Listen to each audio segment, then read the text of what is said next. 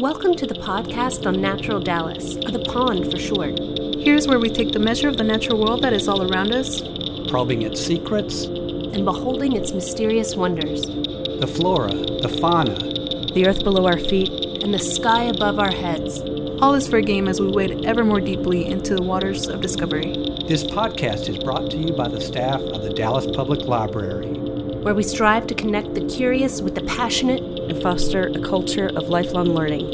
The views shared on this podcast are those of its participants and not those of the library or the city of Dallas. Let's get started. Welcome to the pond. I'm Ryan. Some of you probably don't recognize my voice as my role with the Pond podcast has largely been behind the scenes recording and editing, but today was kind of a special day because I have been involved with the podcast since the beginning, and this episode is kind of a culmination in a sense since one of our founding members of the pond is actually going to be leaving the library here this after this week y'all have heard greg on many of our episodes in fact i think it goes all the way back to the very first one i was back at the very beginning i think the very first episode uh, that we recorded i was accompanying uh, woman Sayo when she did an interview on native bees, and so I went along and um, was there. Though. Do you remember, was it Mark that initially had the original idea for the pond and kind of how he brought the idea to your attention? Right. Yeah. This was initially, this was uh, Mark's idea. We began broadcasting pond episodes back in 2017 with a purpose in mind. And uh, in the words of Mark, uh, who was the Dallas Public Library manager who started the series, he said, As city dwellers, we often overlook the most basic aspects of the natural world. Questions as basic as what wildflowers are important in our region, where and when can I see them, are strangely remote. Our short form podcast will seek to correct this by bringing focus to such matters. I think we've made progress in bringing the focus Mark talked about thanks to the community of organizations and individuals, professionals and knowledgeable amateurs in our area who've shared their expertise and passion about nature topics as we've interviewed them. So uh, you mentioned Mark. The original cast of characters, uh, including yourself, was uh, Catherine Sayo and myself, and other team members along the way have joined up with the pond as we've transitioned from one group to another couple of other names that come to mind uh, Norma Martin, and I believe Jacqueline uh, also contributed an episode or two. The Pond has a relatively new post pandemic team of Carlos, Mel, Matt, and then you, of course, are continuing to be involved. One other thing I'll add is that, as many of our listeners may know uh, who've been with us f- from back at the beginning, the Pond was really, uh, it's really a three part, uh, or has been a three part initiative historically. When we first started out, the, the podcast was one of the main features, but then we also had a newsletter that ran uh, about the same time, and we would also focus on some of the same topics that we covered in the podcast episodes. Again, trying to highlight nature in the Dallas area. Uh, we focused on groups that have amateurs involved as well as sometimes professionals, uh, like the North Texas Master Naturalists, the uh, Audubon Societies, uh, those types of folks. And so we've tried to sh- shine a spotlight on some of the organizations and uh, communities that exist just here in this area that people can get involved in. And this is a very, there's a lot of overlap between some of these different groups. And uh, there's a lot of interconnectedness. So the newsletter, the podcast series, and then the third aspect was our Nature Expo, which we had our first one in 2017. And in these expos, we brought together some of these same community organizations so they could have information tables at the library. Folks could come in and visit with them, find out from them what it is they do, uh, what their focus is, why it's important, and how they can be involved if they'd like to be.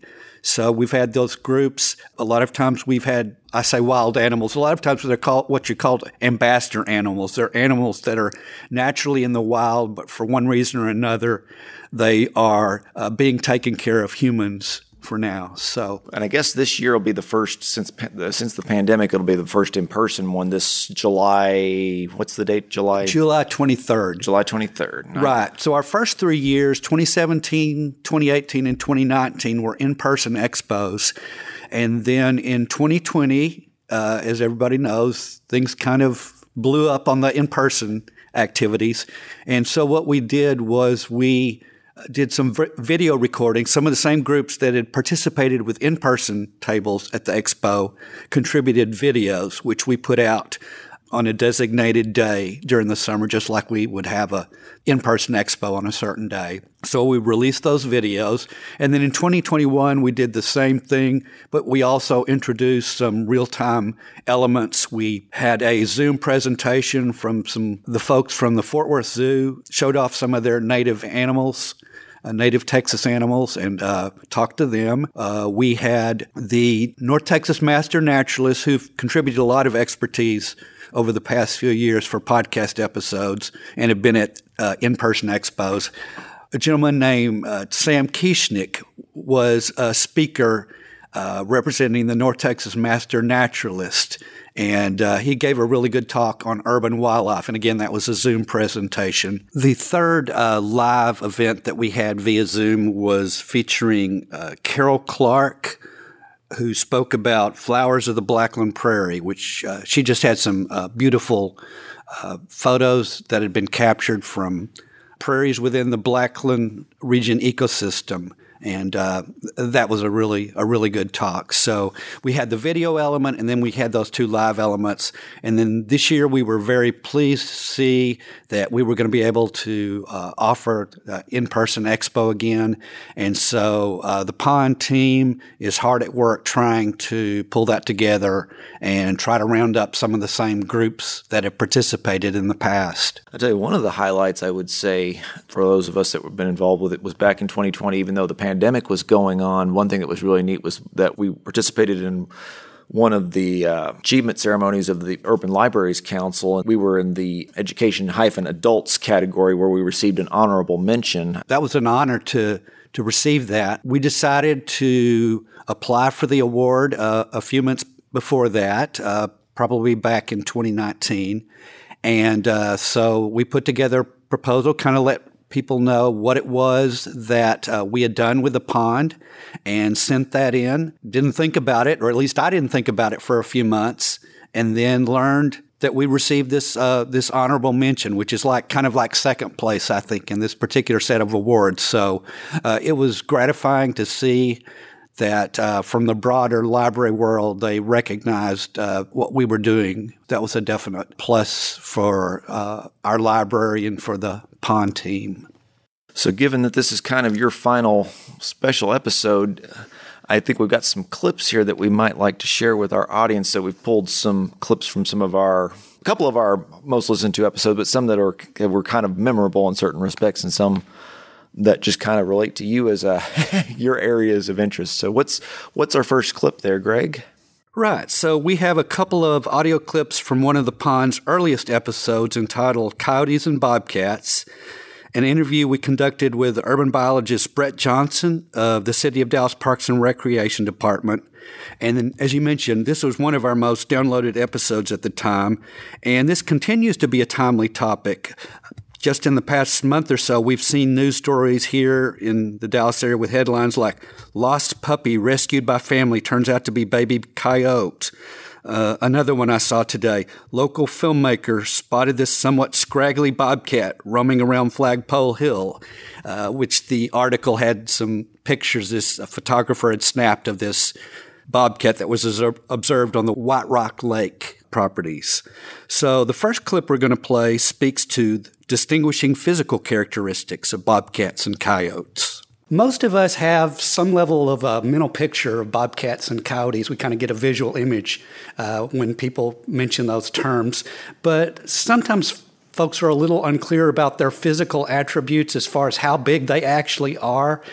For example, you probably heard people claiming to have seen mountain lions when actually it's probably more likely that they saw bobcats. You want to talk a little bit about distinguishing physical characteristics of both bobcats but also coyotes? Okay, uh, uh, on the bobcats, yes, I over the years I have taken well over a hundred what I like to refer to as the mythical mountain lion sightings. In close to 13 years in the Dallas Fort Worth Metroplex, I've never actually confirmed a mountain lion in Dallas or Tarrant County or any of the continuing counties. Uh, as far as their actual physical characteristics go, an adult bobcat, a female, is going to typically be anywhere between about 12 and 16 pounds. So just a little bit bigger than your standard house cat. A male is going to typically be anywhere between about uh, 18 and 24 pounds. In our study, we did have one large male that looked very large. He was 29 pounds. The interesting catch with him was he was also a very monocolored or just one colored bobcat. If you just saw him at night, if you didn't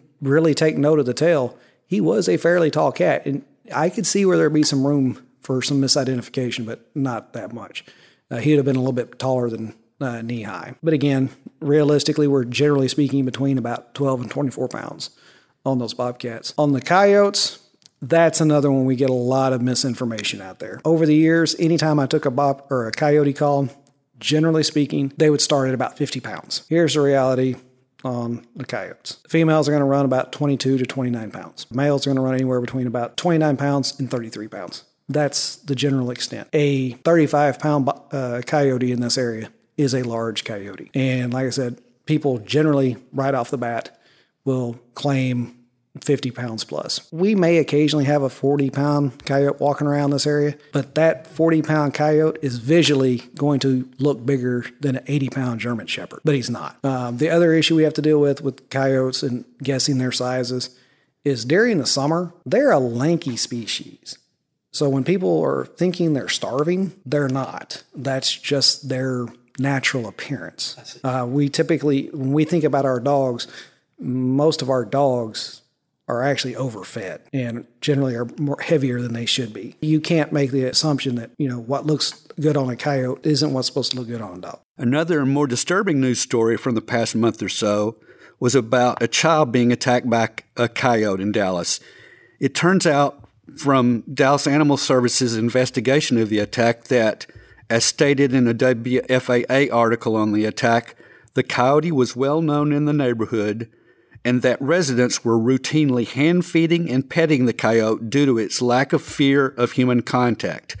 So the second clip we're going to play speaks to coexisting with coyotes and bobcats in a way that they don't become a threat to pets or people. We did touch on some of these issues already as far as pets and everything, uh, but what, as an urban biologist, uh, what concerns have you heard from residents uh, about the presence of these carnivores here in our cities, and what's the best way we can coexist with these animals, okay. both the bobcats and the coyotes? All right, for both of them, it generally comes down to three main areas of concern. The first one being disease. There's concern, everybody usually jumps to rabies. Both can technically carry rabies neither one tend to be a big rabies carrier in this area. We go entire years here in Texas where we may only have one, two, or zero coyotes in the entire state test positive for rabies. So again, I'm not encouraging you to go play with them, but they are generally not a big rabies carrier. Uh, same with the bobcat. But ultimately, when it comes to rabies, though, it's generally a concern with pets. Easiest thing to do: make sure you keep your pets current on their uh, rabies vaccinations. There are other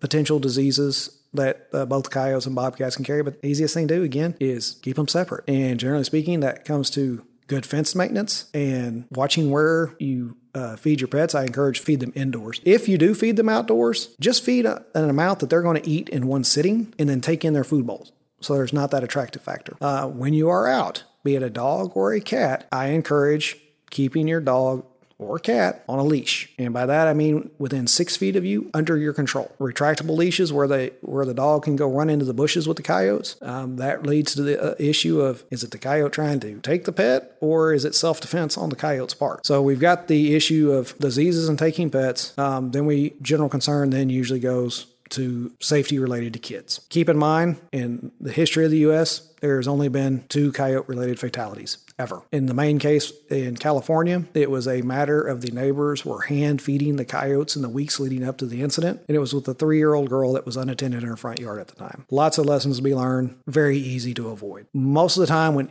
uh, in over 85% of the cases where someone has been injured by a coyote, hand feeding has been involved. Right off the bat, that seems like a really easy thing to avoid. You know, if you're not out there literally trying to hand something to the coyote, your chances of having an injury related to a coyote are pretty much slim to none. In Texas, we've had uh, either six or seven depending on how you look at it, people injured by coyotes, and all of them have been extremely minor in nature. And of those six or seven, uh, at least four of them have involved someone trying to hand a treat to the coyote. Again, not a good idea. Bobcats are even less than that. You can find some stuff on YouTube. Uh, most of the injuries related to bobcats have actually been out of Arizona, and that actually has been a rabies issue. We have not seen that much at all in Texas. In fact, most injuries related to bobcats in Texas were turkey hunters. So they're wearing camouflage, sitting in the bushes, and clucking like a turkey. So, surprise. Right.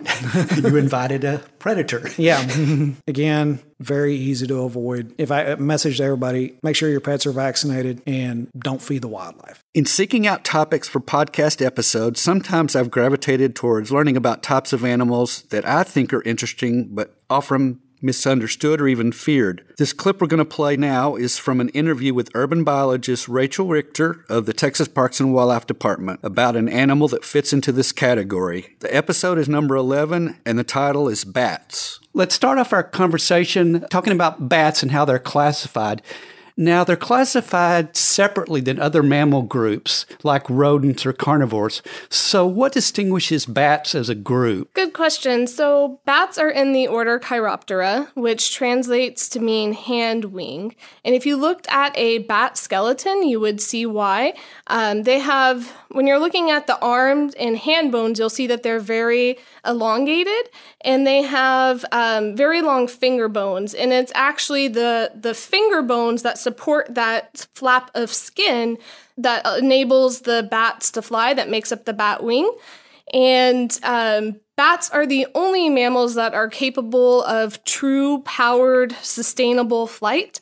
Um, there are some other species of mammals that you might be familiar with, like flying squirrels, um, that are able to glide, but bats are the only ones that can um, support their own flight. And bats are also, as a group, um, members of the order Chiroptera. They are incredibly diverse. When we're looking at the different types of mammals, the most diverse order of mammals are the rodents. Um, and then the second most diverse is the bats. And there's actually about 1,300 species of bats that are found globally. And that makes about one in every four mammal species is actually a bat.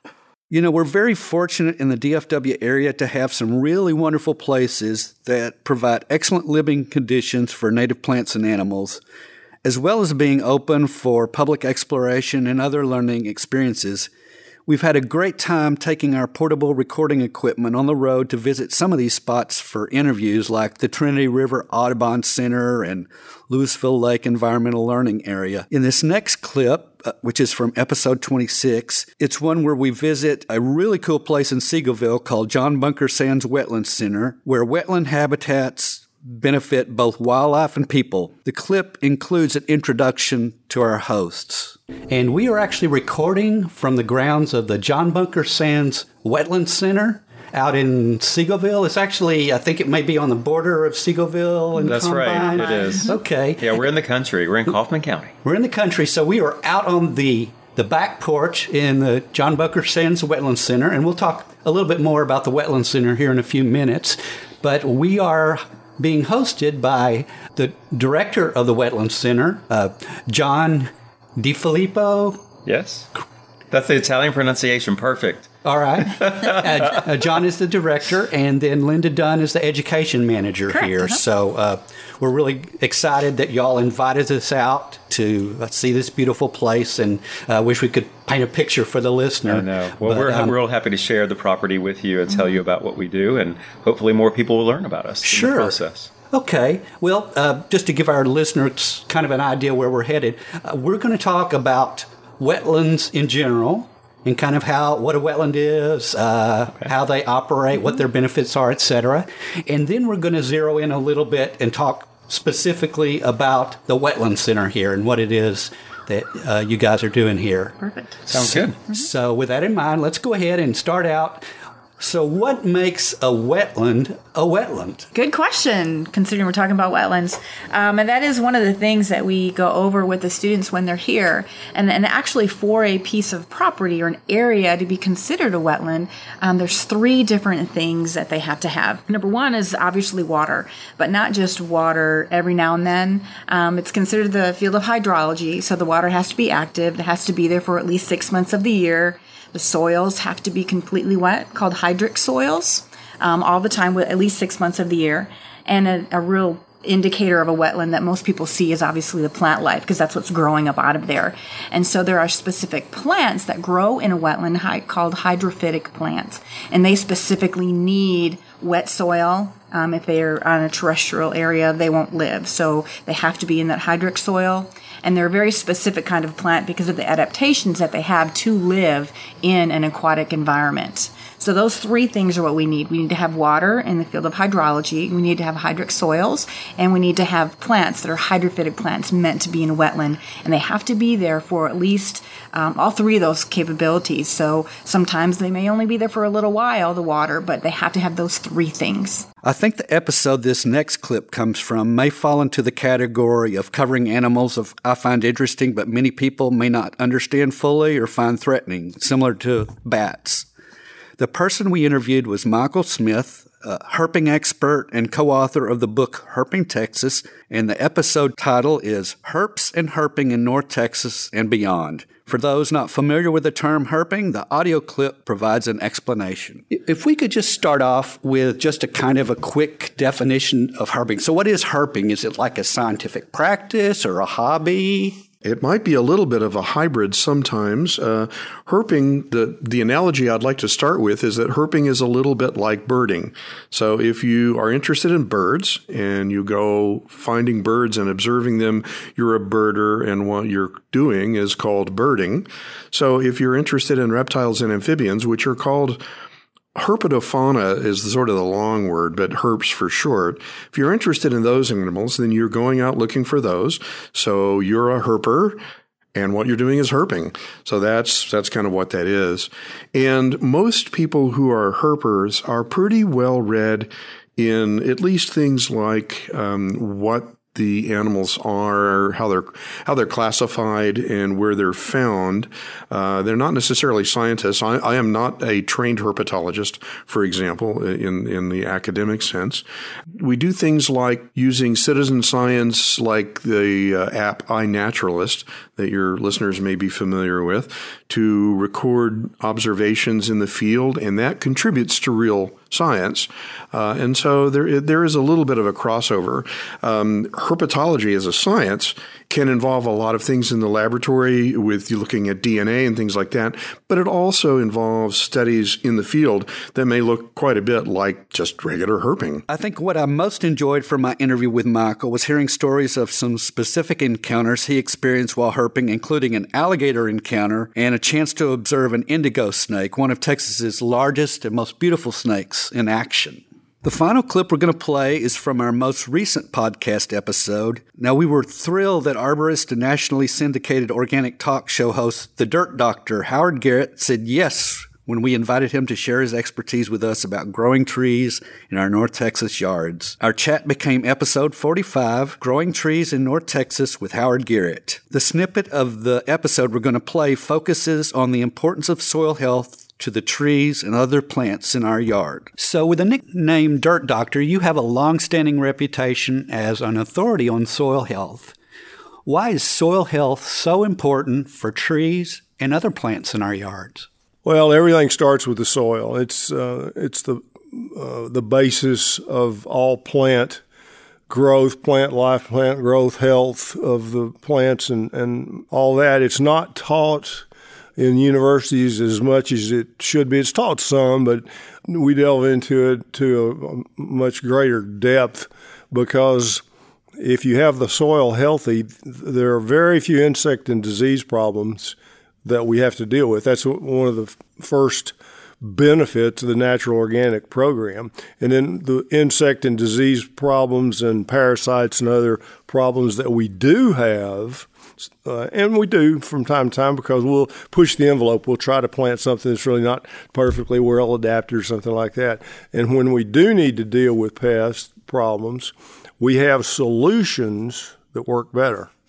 And that's that's the well kept secret. A lot of people think the organic program doesn't work as well and you can't control things as well and all that, but it works better. And it's all because when the soil is healthy, the roots of the plants are healthy. They have this mycorrhizal fungus and other beneficial microbes growing on the roots of the plants, and that's where the power comes from to make the plants available to take care of themselves. I think Howard's stress on the importance of soil health uh, touches on a thread that connects many of the pond's forays into the various aspects of the natural world, and that we've learned that so many parts of nature are connected and interdependent.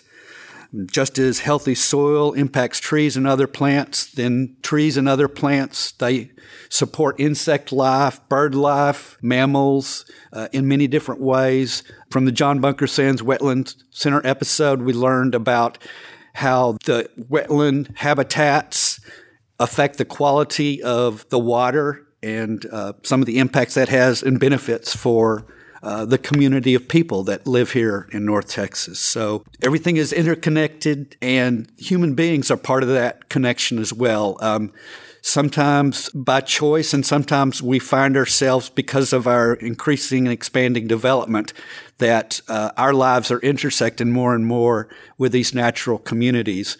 And uh, that can be a positive thing for us. It can be an interesting thing, um, but it also could uh, potentially be a negative thing if we if we don't handle things in the best way. So I think that's one of the things I'll take most from the pond is learning just about all the individual pieces, but about how things fit together and how about how humans can better interact and support and enjoy the nature that's in our area. And I will just kind of say it has been a pleasure doing a lot of these episodes with you, Greg. And I know we've kind of like, I know you mentioned we've gone through a lot of cast of characters as we've gone along. Just different people have come on and gone off just for different reasons. Some have gotten promoted and some people have gone on to other, other jobs in other parts of I guess the city or the country. But yeah, we've been kind of you've been kind of the steady force, and it's been a pleasure working with you. Any are you planning on getting into more herpetology stuff now that you're going to be getting a little more free time now? Or well, I'm not sure yet how much free time I'm going to have. Uh, I do know that I would like to continue to f- find opportunities to enjoy nature, and a lot of what I've learned through this experience, I think I will carry that with me into future experiences, and. Uh, I may possibly be involved with, uh, at some point, maybe not immediately, with a, one of the Texas Master Naturalists chapters like the North Texas Master Naturalists, or there's another one more on my side of town uh, that I, I might participate in. Uh, I also want to take this opportunity uh, to give a, a, big shout out. Uh, I know Mark was there at the very beginning, and this was his his brainchild and his baby. Over the years, he's also contacted us from afar and with some ideas about things we could do episodes on. So I know he's continued to watch, but I also want to especially highlight uh, Catherine, uh, who was there with me from the start and uh, was through probably the first three years of the podcast, and she helped uh, not only on the podcast episode, she read wrote several of our newsletter issues, and she made tremendous um, efforts in putting these nature expos together. You know, they wouldn't have been possible if, uh, if she wasn't uh, working right there alongside uh, making this all happen. So thanks, Catherine. So as we get ready to wrap this up, I know you've kind of given some shout outs and things. Any final words or final thoughts for the pond audience before you head off into the sunset, so to speak? I would just thank those that have been listening, uh, longtime listeners who've continued to um, check us out and see what we were talking about and listen to uh, some or even all of the episodes. I want to encourage those that may just be tuning in uh, to continue to to listen. I, I know as we head into time for preparation for the expo, we may not be putting out a whole lot in terms of new episodes while we focus on the expo. But uh, we've got a new team, and we are hoping to put out new episodes. And I hope to be, uh, if even though I won't be contributing, I hope to be listening and uh, enjoying uh, the content that we continue to put out. And uh, I, I want to thank all our listeners who, those that have been with us and those that are just joining us for um, tagging along for the ride. So, and thank you, Ryan, for, for what you've done in, in this. Maybe we can drag you back as a guest one of these days in the future. We'll see. We just want you to know you're always welcome. Uh, thanks, Ryan. So have a good one, and y'all keep listening. We'll maybe see you at the expo and maybe in some of these future episodes as we come along on the podcast on Natural Dallas. The Pond.